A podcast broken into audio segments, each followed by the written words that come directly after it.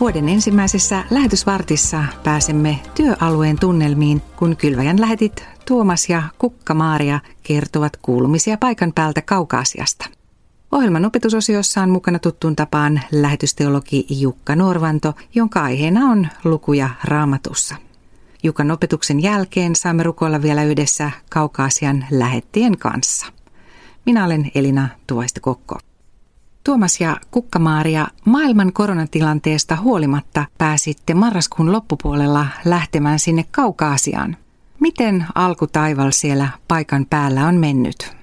Aluksi ihan, ihan tosi hyvin. Me ehdittiin olla Suomessa viitisen kuukautta kesälomien ja koronatilanteiden ja kaukaisia levottomuuksien takia, niin tuntui sen viiden kuukauden jälkeen tosi hyvältä päästä takaisin omaan kotiin tänne. Aluksihan me oltiin se pari viikkoa eristyksissä ja kotikaranteenissa, mutta sen jälkeen on taas pitkästä aikaa pystytty näkemään ystäviä ja tuttavia täällä ja ollaan kyllä tyytyväisiä, että päästiin tänne takaisin. Se oli meille iso se helpotus päästä kotiin, että vaikka Suomi on meidän kotimaa, niin on tänne asetuttiin ja sitten päästiin tänne, niin oli semmoinen iso juttu meille. Mutta toki sitten myös tämä suhtautuminen koronaan, että meistä tuntuu, että se virus on kuitenkin sama ympäri maailman, että samapa se on täällä, mihin koettaa, että meidät on kutsuttu työhön, niin täällähän se on hyvä olla. Perheeseen kuuluu myös neljävuotias Emma-tyttö. Millaista elämä on siellä Kaukasiassa pienen lapsen kanssa? Sanoisin, että yllättävän helppoa ja myöskin samanlaista kuin Suomessa.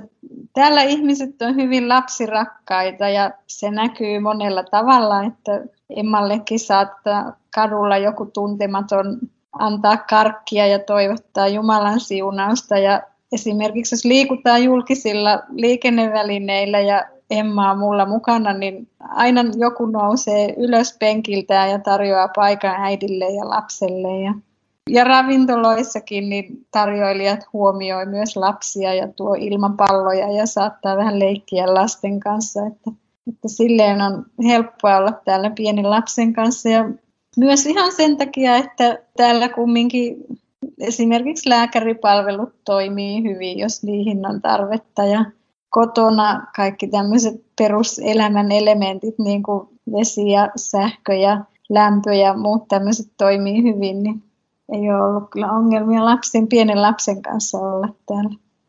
Minkälainen koronatilanne siellä on tällä hetkellä? Onko sillä jotain vaikutuksia teidän elämäänne? Täällä on koronatilanne ollut nyt viime aikoina selvästi huonompi kuin Suomessa, mutta toki täällä on sitten myös se, että meidän on aina vaikea vähän tietää, me ei niin tarkasti tiedetä kuin mitä Suomessa kerrotaan vaikka alueellisesti, että missä on tartuntoja, niin täällä ei sitä aina kerrota. Mutta meidän elämään varmaan isoin vaikutus on siinä, että pääseekö liikkumaan. Eli ihan vasta alettiin rajoittamaan, että tämmöinen kolmen tunnin aikaikkuna, että saa käydä ulkoilemassa ja siihen pitää pyytää luvat, mutta että se on ehkä iso. Toinen on sitten, että ei päästä tuonne kaupungin ulkopuolelle. Kaupunki on toki iso, täällä voi ihan liikkua, mutta se on aikarajoitus ja sitten ja kolmas on sitten, että ei sitten voida kaikkia ystäviä tavata nyt ihan lähiaikoina, että se on ehkä isoimmat. Ja kymmenen hengen kokoontumisrajoitus on.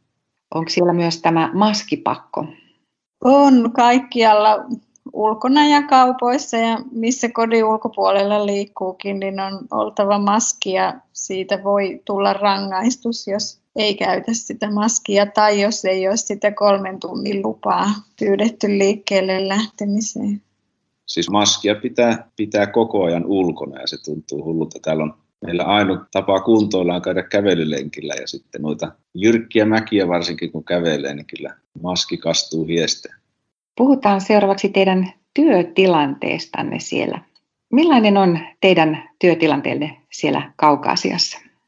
Normaalitilanteessa meidän työaika on jakautunut noin puolet ja puolet seurakuntatyöhön, noin puolet työajasta ja sitten toinen puoli työajasta kutsutaanko sitä nyt sitten nimellä päivätyö tai viisumin paikan mukainen työ, mutta tännehän ei saa viisumia tähän maahan lähetystyöntekijän statuksella, vaan se tulee työluvan kautta se maassaololupa, joten meistä kumpikin tekee niin sanotusti oikeitakin töitä, ammatinmukaisia töitä.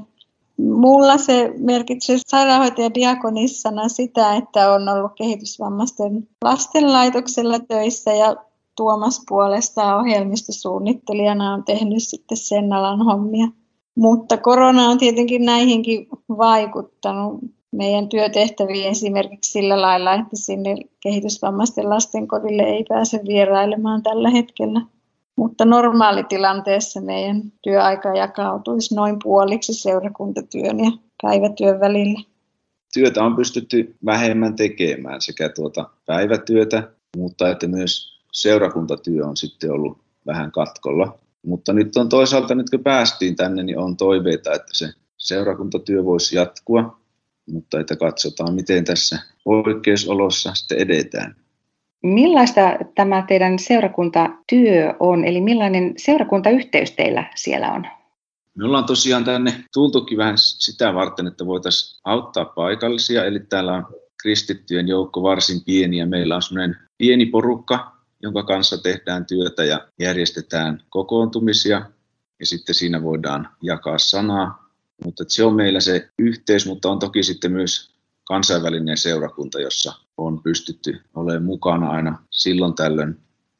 Niin meidän paikallisten uskovien joukko kokoontuu kotiseurakuntana. Se ei ole mikään rekisteröity suuri seurakunta, jolla olisi julkinen kirkkotila, vaan kokoonnutaan kodinomaisissa tiloissa ja viikoittain on pyritty pitämään sekä Jumalan palvelus että raamis ja sitten kirkkovuoden suurina juhlapäivinä on pidetty sitten juhliakin, mutta nyt tietenkin tämä koronatilanne on vaikeuttanut myös noita kokoontumisia liikkumisrajoitusten ja kokoontumisrajoitusten muodossa. Tuomas ja Kukka-Maria, Millä mielin olette suuntaamassa uuteen vuoteen? No toki toiveikkaana koko ajan tässä on toivottu, että tuo koronatilanne helpottuisi, että tulisi joku ratkaisu, että päästäisiin lähemmäs sitä, mitä oli, oli aikaisemmin.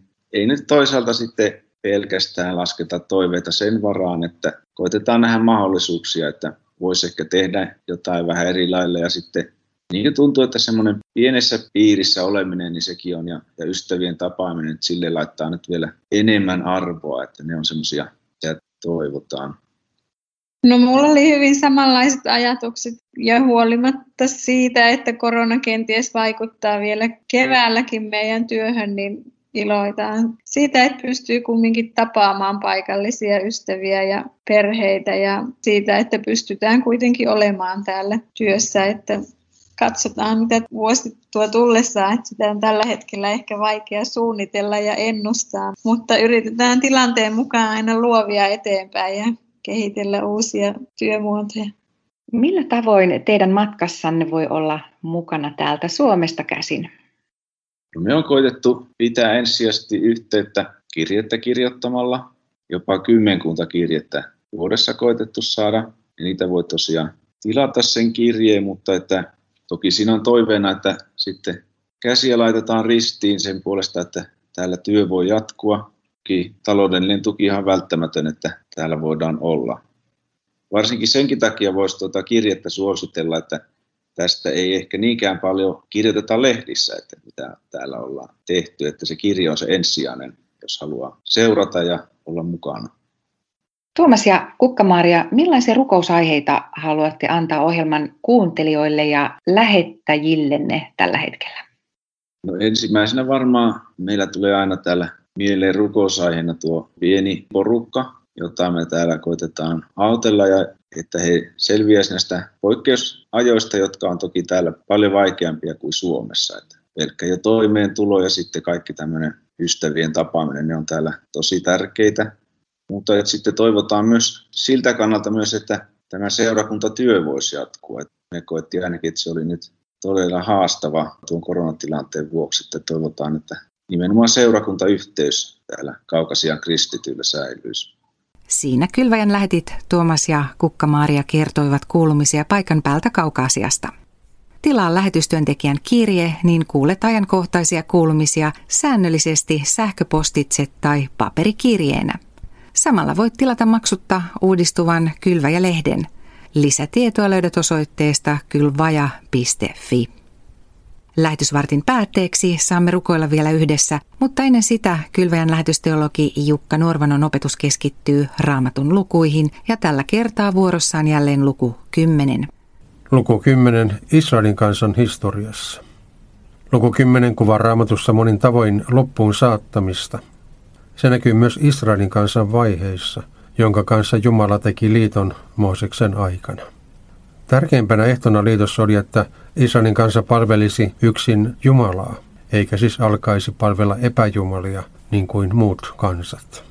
Tätä tärkeintä ehtoa Israelin kansa kuitenkin yhä uudelleen rikkoi. Niinpä sekä kuninkaiden että profeettojen kirjoista käy ilmi, että Israelin kanssa yhä uudelleen kääntyi elävän Jumalan sijasta epäjumalien puoleen.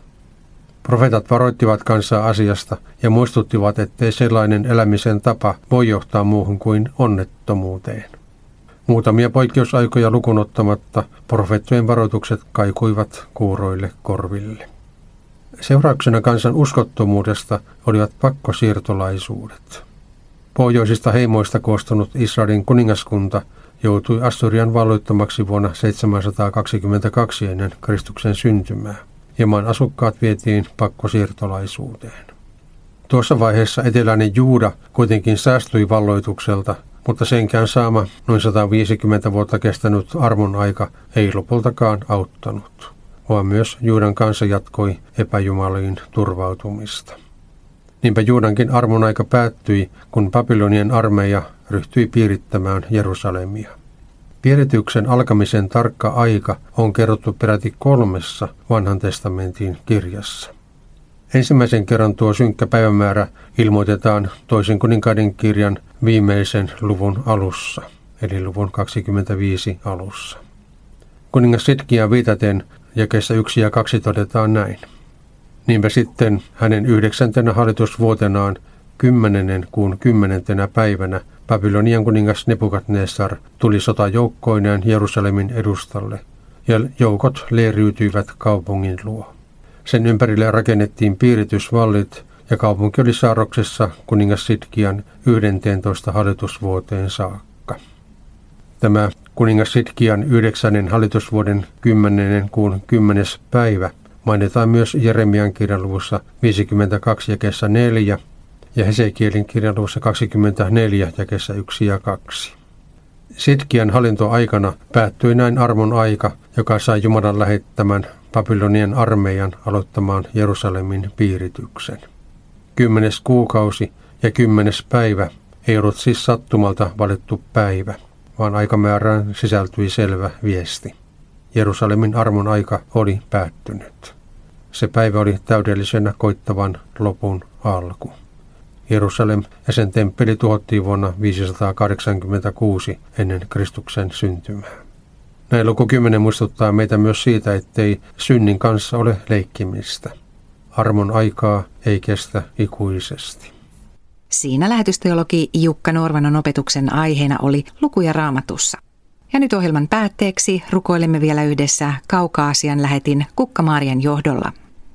Rakas Jumala, tuodaan sinun eteesi kaukaisia maat ja erityisesti tämä maa, jossa me saadaan työskennellä ja rukoillaan erityisesti paikallisten kristittyjen puolesta täällä. Rukoillaan, että he sais juurtua sinuun ja oppia lisää sinusta ja että sinun sanasi saisi heille puhua, kun he sitä tutkii. Ja huolimatta siitä, että monet elää taloudellisesti vaikeassa tilanteessa tai sukunsa ja perheensä taholta tilanteessa, jossa heitä painostetaan luopumaan uskosta, niin rukoillaan, että he kaikesta tästä huolimasta voisi oppia turvautumaan sinun Jumala kaikissa elämänsä asioissa ja juurtua syvälle Kristukseen. Rukoillaan pienen seurakunnan puolesta, jonka parissa saadaan tehdä työtä. Rukoillaan, että koronarajoituksista huolimatta löydetään keinoja pitää yhteyttä yllä ja ihmiset pääsisi tulemaan tilaisuuksiin. Ja rukoillaan myös sitä, että niin täällä kuin muualla maailmassa, koronatilanne voisi helpottua ja elämän palautua takaisin normaalimpaan.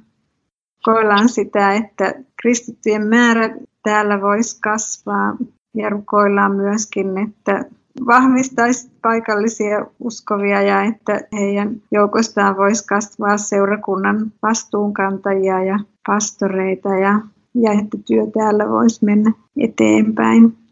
Rukoillaan kaikille lähettäjille Suomessa jaksamista ja kestävyyttä ja intoa rukoilla lähetystyön puolesta ja tehdä työtä lähetystyön hyväksi Suomesta käsin ja kiitetään siitä, että saadaan yhdessä tätä työtä tehdä lähettäjien kanssa Suomessa.